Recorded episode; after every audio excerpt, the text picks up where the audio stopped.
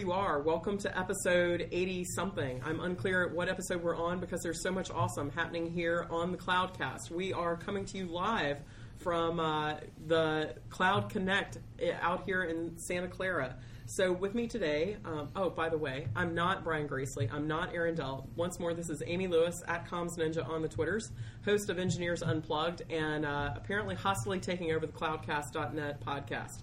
So I'm here with Lew Tucker and Dave McCrory, and they're having a great conversation about data gravity and how the network is changing, what the impact is on cloud computing, and we're going to get to listen in. So, Lew, Dave, introduce yourselves. I'm going to let you guys take it away. Dave? Sure. So I'm Dave McCrory. I'm SVP of Engineering for Warner Music Group, and uh, I'm also the coiner of the term data gravity. And I'm Lew Tucker, um, VP and CTO of Cloud Computing at Cisco Systems.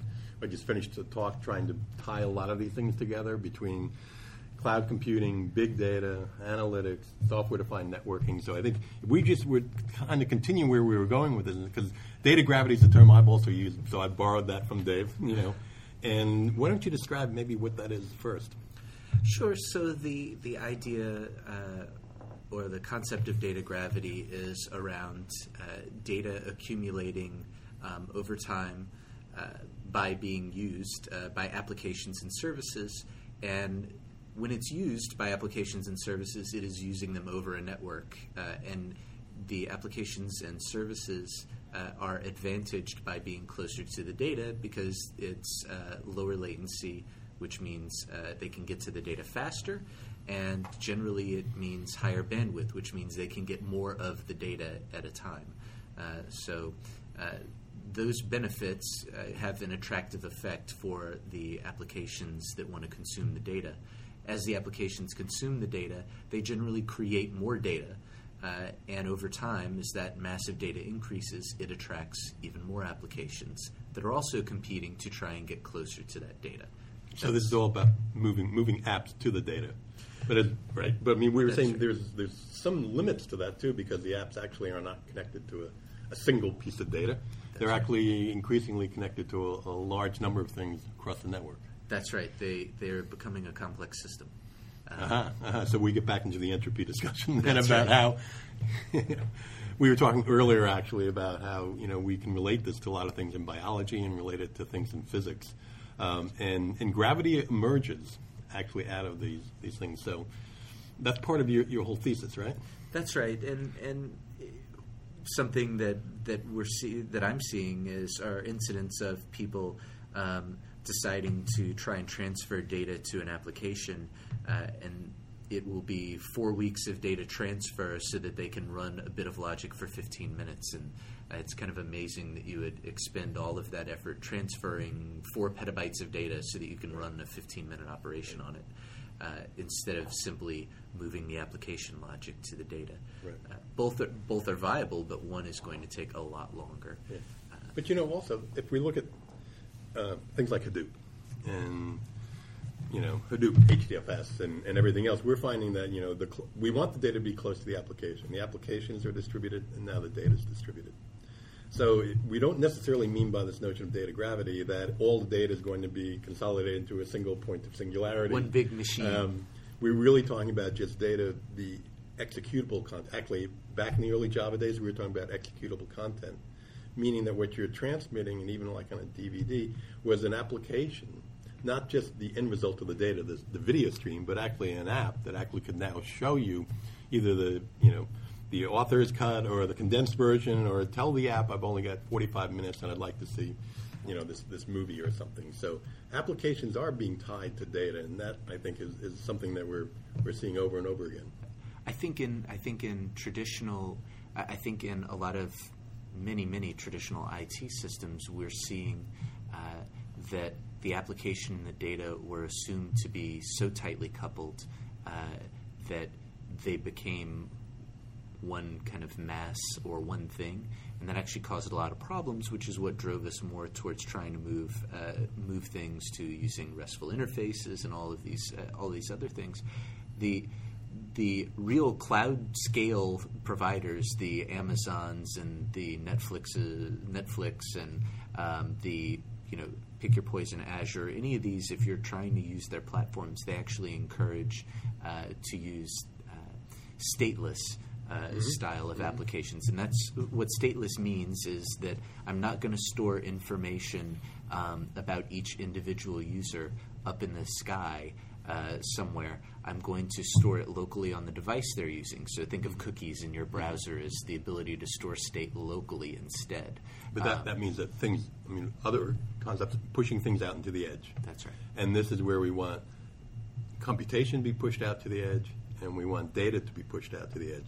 Because as we were talking before, if we were to collapse everything into this hardened little silo or whatever, that's a huge failure, point of failure. That's right. And instead, the, all the resilient systems we see with Netflix and everything else are based upon distributing out the application as far as you can, components of which can be stateless, but also any part of the application actually can can fail because we know that large scale systems fail uh, with the rest of the application. So resiliency, I think, is the other other component of this. I agree that, and that's one of the benefits of following these these patterns, this uh, this stateless, idempotent uh, uh, style of of, uh, of design. Uh, and the same thing applies with virtual machines. Um, so. Uh, one of the benefits uh, classically of things like vMotion has been that you would be able to maintain that state as you move it across the network, and you wouldn't get network drops and things. That was the miracle of vMotion at, Yeah. at the time. Um, and uh, what we're seeing is, at least what, what I see, is that more often than not, um, uh, if new applications are being written, uh, they're being written with different expectations um, than previous. A lot of applications, the expectation was that the system would never go down, ever. What I was running on would always be there, and I would always have fast access to the information. Those were the assumptions from the beginning. That's true with most enterprise IT applications.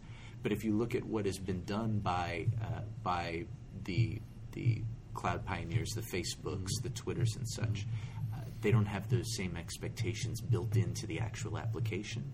Um, they may or may not use virtual machines, but uh, the application doesn't expect uh, instantaneous response time. It's not synchronous. It's asynchronous. Uh, that's something else. But again, that relies and that expects that it's going to be across a network. It's not going to be that singularity I. I, you know, I, I also can relate it to a lot of what the work that's being done that we're doing, like an OpenStack, and in terms of defining a network service. Instead of the network being this thing just in the background that somehow miraculously is able to push around their packets and everything else like that, where we know there are very hot links at different points in time that, that doesn't know how to necessarily respond to changes in the application load, the amount of data. Instead, we're looking at we want to actually have the same program, programmable interfaces and even RESTful interfaces into the infrastructure so that you can start doing things such as you know load balancing as a service, firewall as a service, build them on the same model that we're seeing that's successful in the cloud. These are large, distributed, dynamically scalable, elastic systems.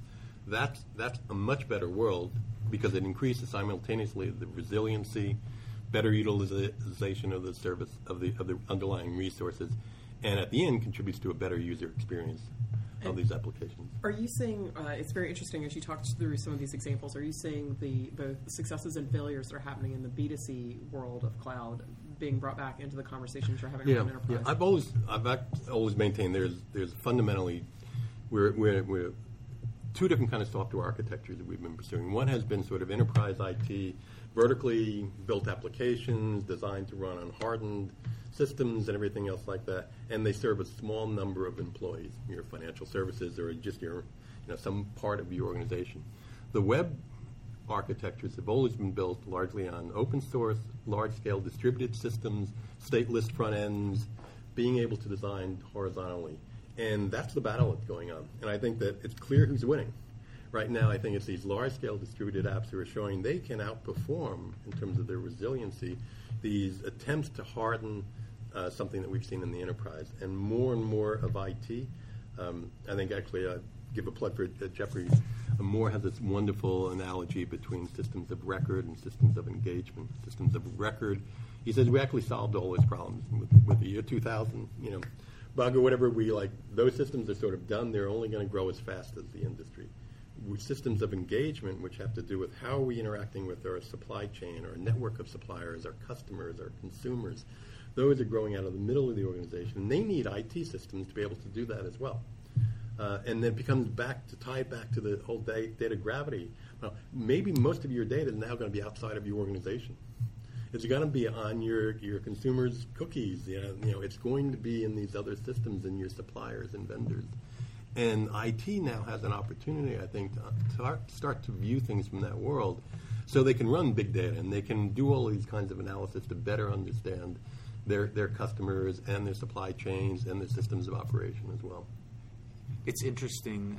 I think when we talk about big data, I think one of the problems is that right now people think that big data is the universal answer to everything, and that they're going to simply be able to uh, save save their data in a really what's a data warehouse in, in their concept forever, and that magically they can send a query to this thing and they can get the answer to any question they have, um, and sadly, I, I, think there are going to be a lot of failures um, in big data projects because of that. And then I think once that happens, we'll see a maturity in the big data market, mm-hmm. and they will start to mm-hmm. uh, they'll start to realize that there's a difference between data and information, and, and that yeah, information a, a, big difference is where you can take action. Do you see the challenge there as, as, a part of the warehousing problem and the, the fear of failure? Uh, and th- again, think about people's implementations for some of these solutions. Do you see that as a fear of failure in the warehouse or a fear of latency and failure in the, the querying layer? I, I think it's a failure of access. Mm. I mean, that what you're trying to do is make all parts of the bu- business be able to essentially explore the data that's behind their, their business. And therefore, you know, making it so so it's streaming analytics if you know if you need to respond in real time. Um, it's this much more data rapid turnaround between data exploration. Make an ad hoc query because somebody would like to know how many of my customers you know, are doing something at the same time, you know, next to the milk aisle, what should the pro- most likely product be placed or whatever, and reduce that cost instead of being some some trouble ticket that's filed with an IT organization that has to go through review process and everything else. No, you want to just answer that query. And because we see that, we can do that with Google today. I can ask these kinds of exploration questions. It's kind of a data exploration with the goal of information discovery. Yeah. Where you discover this new bit of information exactly. that that you're then able to to apply and take some type of action or change some part of your business to now do something differently based on that information you've discovered by going through the data. But it's not just about the data. And, and uh, Dave, I love your point. I know we've talked about it before. It was a part of your keynote in saying, you know, don't confuse data and information, the concept of information technology, and that data without context is is not as fruitful. And the more distance you put between it, the harder it is to in, get business intelligence out of it. Well, that's right. And if you think about it, um, if you lose the context around the data. If you even think about a classic relational database, if you had no if you had no table definition and you just had a data dump, purely just the data that was stored in that database in some big file, and you had no context whatsoever, you would either manually have to go through the information and try and classify it yourself or do something else. Or use a shell script, which is grep followed by, right. sed, followed by something else to try and, to... And hopefully you can, you can piece things back together, but it, it's you just have a lump of data. And that's what a lot of businesses are doing right now. They're just creating these big, huge mountains of data, but – where where are the things to tie it together and, and it's, it's, like digital hoarders i keep yeah, thinking like why is there I not think that. i think that's a great analogy i feel like every time i buy another you know terabyte disk or whatever just because i, I need it you know well, and it's fascinating, like uh, for folks to think about the macro, micro here. That uh, some of the old practices in terms of relational databases that you would use to do web dev, you know, back yeah. in the day, uh, everything old is. The worst thing again, about it, you know? I mean, so there, there certainly is the role, and, and you know, SQL actually, there are, there are languages we want to use to express relationships in data, but that doesn't necessarily mean how we want to implement it. Mm-hmm. Uh, and so there's a lot of projects around changing that. Um, the, the, the problem has always been you don't, if you set up a schema, you can only ask a certain class of questions about it. Um, and what we're seeing with all of this unstructured data and you want to do data exploration, now that's different. So you may behind the scenes go through, you know, you know, different extraction processes to sort of get the kind of data, you know, views or slices out of out of this information. At the end of the day, you have to be able to respond to somebody who wants to ask a question, and that's where it comes into information. It's not just data at that point. Which is why I think that's why I think we have so many new classes of, of ways to store data. It's not purely about being able to have eventually consistent data or transactional versus uh, Right. eventual. It's more of, gee, um, a, a while back uh, when I was doing a lot of research on uh, semantic databases, and we had uh, these Oh, ideas. RDF. Of, that's right, RDF Yeah, tuple stores. yeah, I was, exactly I right. was did that for a couple of years, and, and, and it's very Yeah, much exactly right. it, it was very much this idea that was the Web of- 3.0. I'm afraid we're still waiting, waiting for hasn't that. come yet. That's right. This is the year, right? but but it's but it's ironic that uh, we do have new ways of storing information outside of relational databases. We have key value stores Mm-hmm. and all sorts of other things. Um, some of the newer things that we're seeing are are social media pioneers, Google and Facebook and, and Twitter, uh, are graphs. They're Mm-hmm. applying Uh, graphs, and, and for the listeners that don't know uh, what a graph database is, think of a think of drawing a circle, a line connecting to another circle. Uh, that's conceptually uh, uh, what a graph database is doing. It's taking a circle with one bit of information.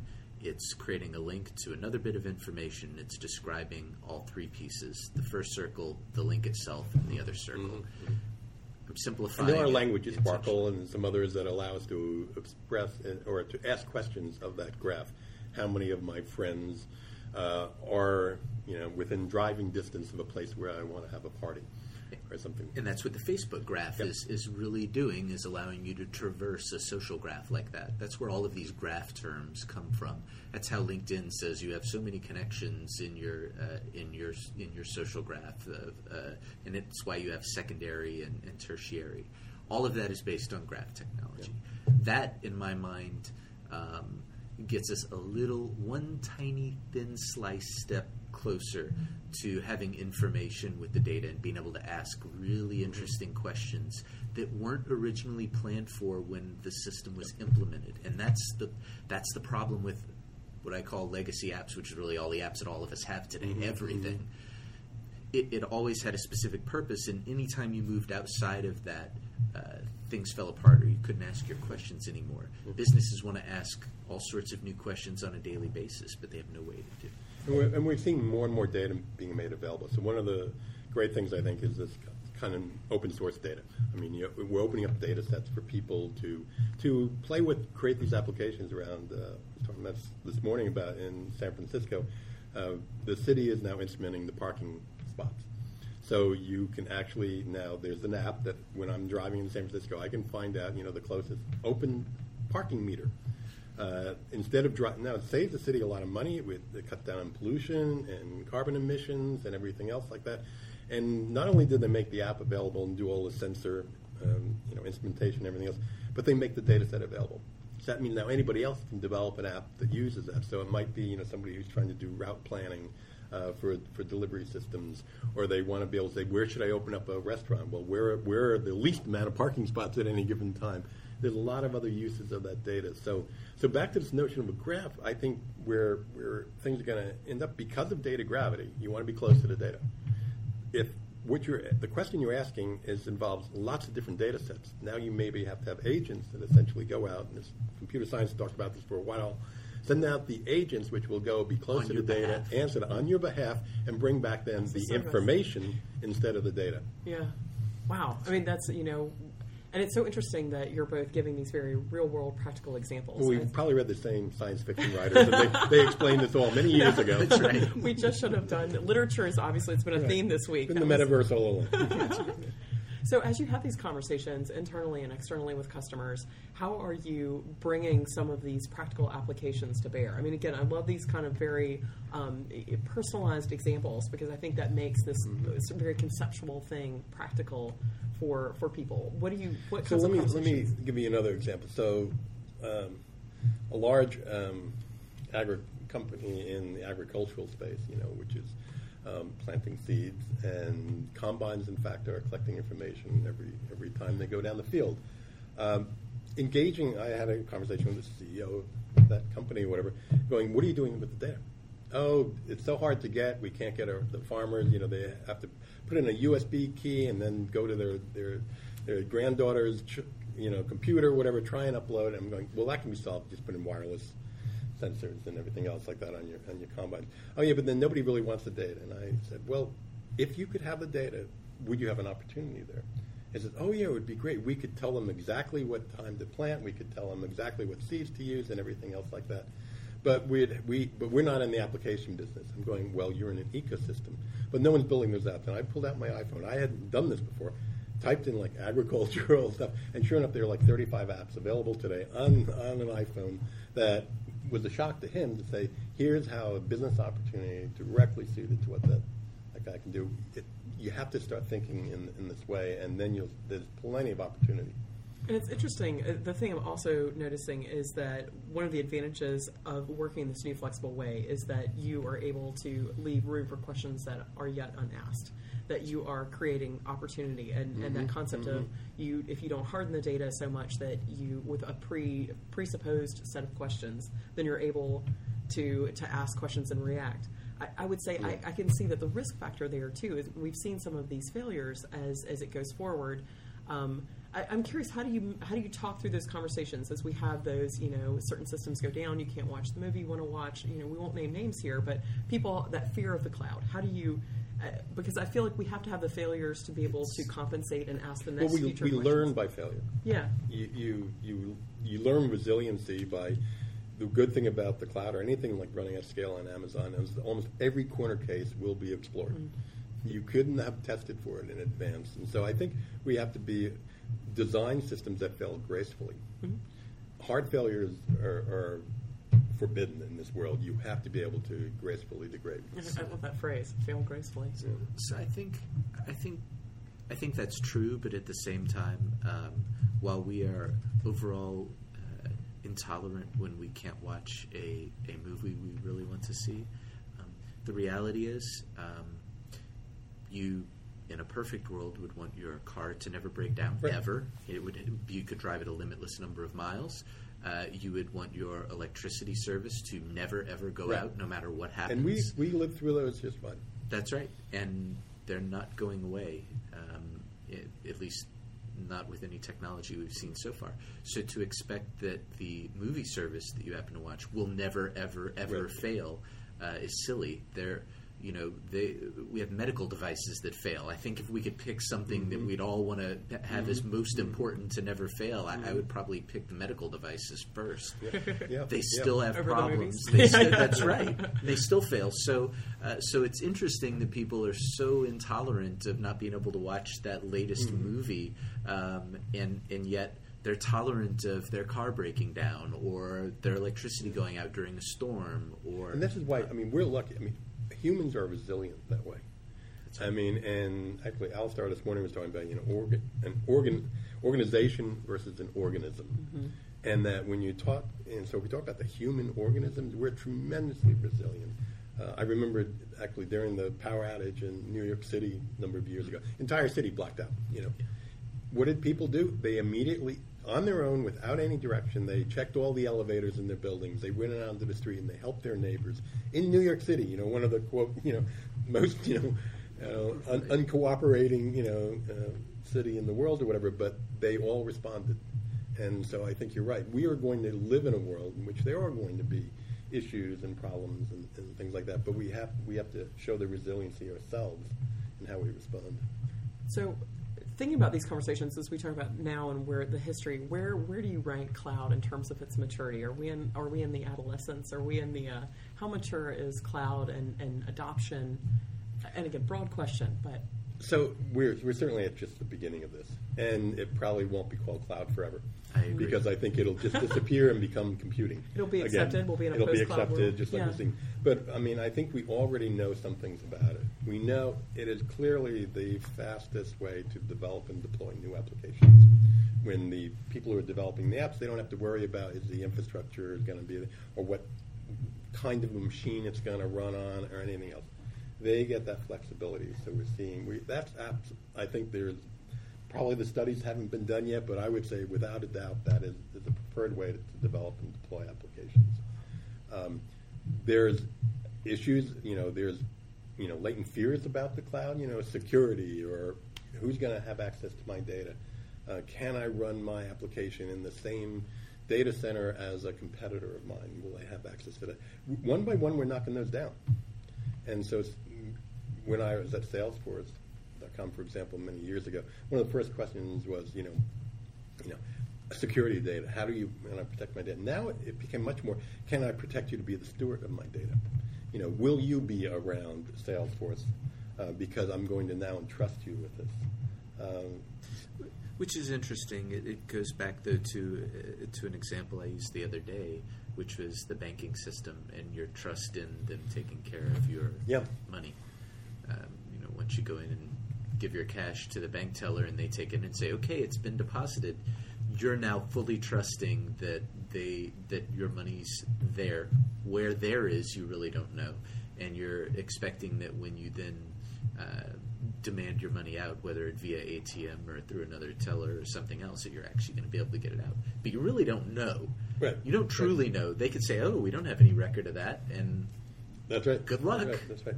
So this is the tech talk that we're supposed to be doing, right? So you want, yeah, you no, want, no. I was seeing if we had any uh, questions yeah. coming in from our users because uh, we're we're about at time, and I wanted to see um, with both of you here if you had a question you wanted to ask each other. If there's anything you both got to hear the others' keynotes. I know there was some great yeah, conversation. Okay, so I get get that. So what's what do you what's what are the challenges in big data and data gravity? I mean, we seem to be taking a lot of different approaches. Is there something that you think is I mean, earlier amongst the stuff we were talking more as physics, and, or are, are there some fundamental things that we have to worry about here? I think uh, I think where it will get interesting is uh, when we move to real time systems. And as we move to real time systems, um, I think we're going to end up with uh, with kind of a compute arms race in the long term of who can get to the information the quickest and who has access to the best resources in real time to take whatever action it is. Mm-hmm. and that company um, will be incredibly advantaged. And I think the earliest example uh, that I can come up with of uh, of companies fighting this battle are uh, are in the uh, financial services, specifically uh, if you look at the stock trades and such. They are they spend incredibly large sums of money to be advantaged by a single single microsecond. Mm-hmm. Mm-hmm. They all have the same algorithms. They're constantly trying to come up with an algorithm that can extract more insightful information out of the data of a trade. Yep and then they try and mask their activities so that the others cannot see it. Yep. That's the most evolved example I can give. Yeah. Most businesses will end up evolving to something like that in their own industry. It probably won't be quite that extreme, but it will be something along those lines, and that's where big data is going to take us. Yep. It's going to take a while, so I'm not saying in five years from now we're all going to be doing this, but, but 20 years from now, speed yeah. of light, distance, that's right. that data has to travel, or you know, the, the re- our response. I mean, actually, the can you observe something happening at a distance and make it make an intelligent response around it in time? That's right. Well, and they had that recently, uh, that breakthrough in fiber where we can actually transmit the data faster through fiber. Mm-hmm. Well, mm-hmm. so what do you think all these financial services companies yep. are going to want to do? Yep. They're going to be rerunning fiber yep. because that's a huge advantage, and, and all of them will have to do it to stay competitive. Yeah, yeah. And one of the ways that I, um, even on the networking side where you start advantaging that is that you're, again, making decisions in the network because you don't have time to sort of go back to your data center and make a lot of these decisions. So being able to, particularly in, in these very sense, time-sensitive applications, you have to be able to have those local feedback loops happening right there on the on the edge of the network. Um, uh, we got a yeah. we got a viewer question. So, um, Dave, do you plan to build something that shows how data gravity theory can work? And uh, it's a two-parter. And uh, Lew, application that might have for OpenStack. So it's a two for Interesting. one. Interesting. uh, so my so I intend on putting together a what I'll call a very poorly coded uh, because I do not claim to be uh, a rock star uh, with my code, but I do plan on putting together a reference uh, bit of code to show how this should work, uh, so that hopefully people vastly better at coding and smarter than I can turn it into some very interesting projects and, and uh, real things. Th- Those are some of my plans in my infinite amounts of spare time that I have right now. So when you do that, Dave, I can make sure that we can actually express a blueprint in, in OpenStack and see if we can get uh, others to contribute code along with you. I think one of the things that we find as, as we're forming these open source communities around these things, and OpenStack is, is a set of services. It's not designed as a monolithic thing. It's a set of services, and we keep adding more services as we discover the need for them or the possibility of developing them. And so I think that that's exactly the kind of thing we'd like to see. Well, listeners, you heard it here first, so we'll be looking for more from that. And, and Dave, as a closer, do you have a question for Lew? Anything you want to? Well, besides, when can you, you know, leverage OpenStack for this? Sure. Uh, so I guess my question would be, where do you see the future of network uh, networking going, based on the fact of all of these pulls around uh, around data gravity and such? Sure. I actually, it, it almost comes back to where we started. Is that we are. There's always been this debate that we either want networking to become just really fast and, and dumb, uh, or do we want it to be more intelligent? And more intelligent to me means we're pushing actually computation and computing ability into the network. And I am firmly on the side that we need more and more intelligence in the network. Uh, and that's why we're seeing SDN and everything as programmable. So now you have to be able to actually put programs that are running on your routers and switches or network elements, uh, so you can start to turn it into services. So that means that we'll become. We've talked about you know content-aware networking. We've talked about application-aware networking. I think we're going to start to see those things if we can get the right abstraction. What we need to do that right, you really need to move up a level and start talking about the abstractions that you want implemented. And then it becomes pretty straightforward how you go and build that into the network. Well, great conversation. Thank you so much, Lew. Thank you, Dave. And uh, we're out of time for this week. So if you like the show, um, add some knowledge to the data. You can uh, tell people and bring Let the Gravity pull you in. So you can uh, tell a friend, leave us a review on, on iTunes. You can follow us on Twitter at thecloudcast.net or on the web at thecloudcast.net.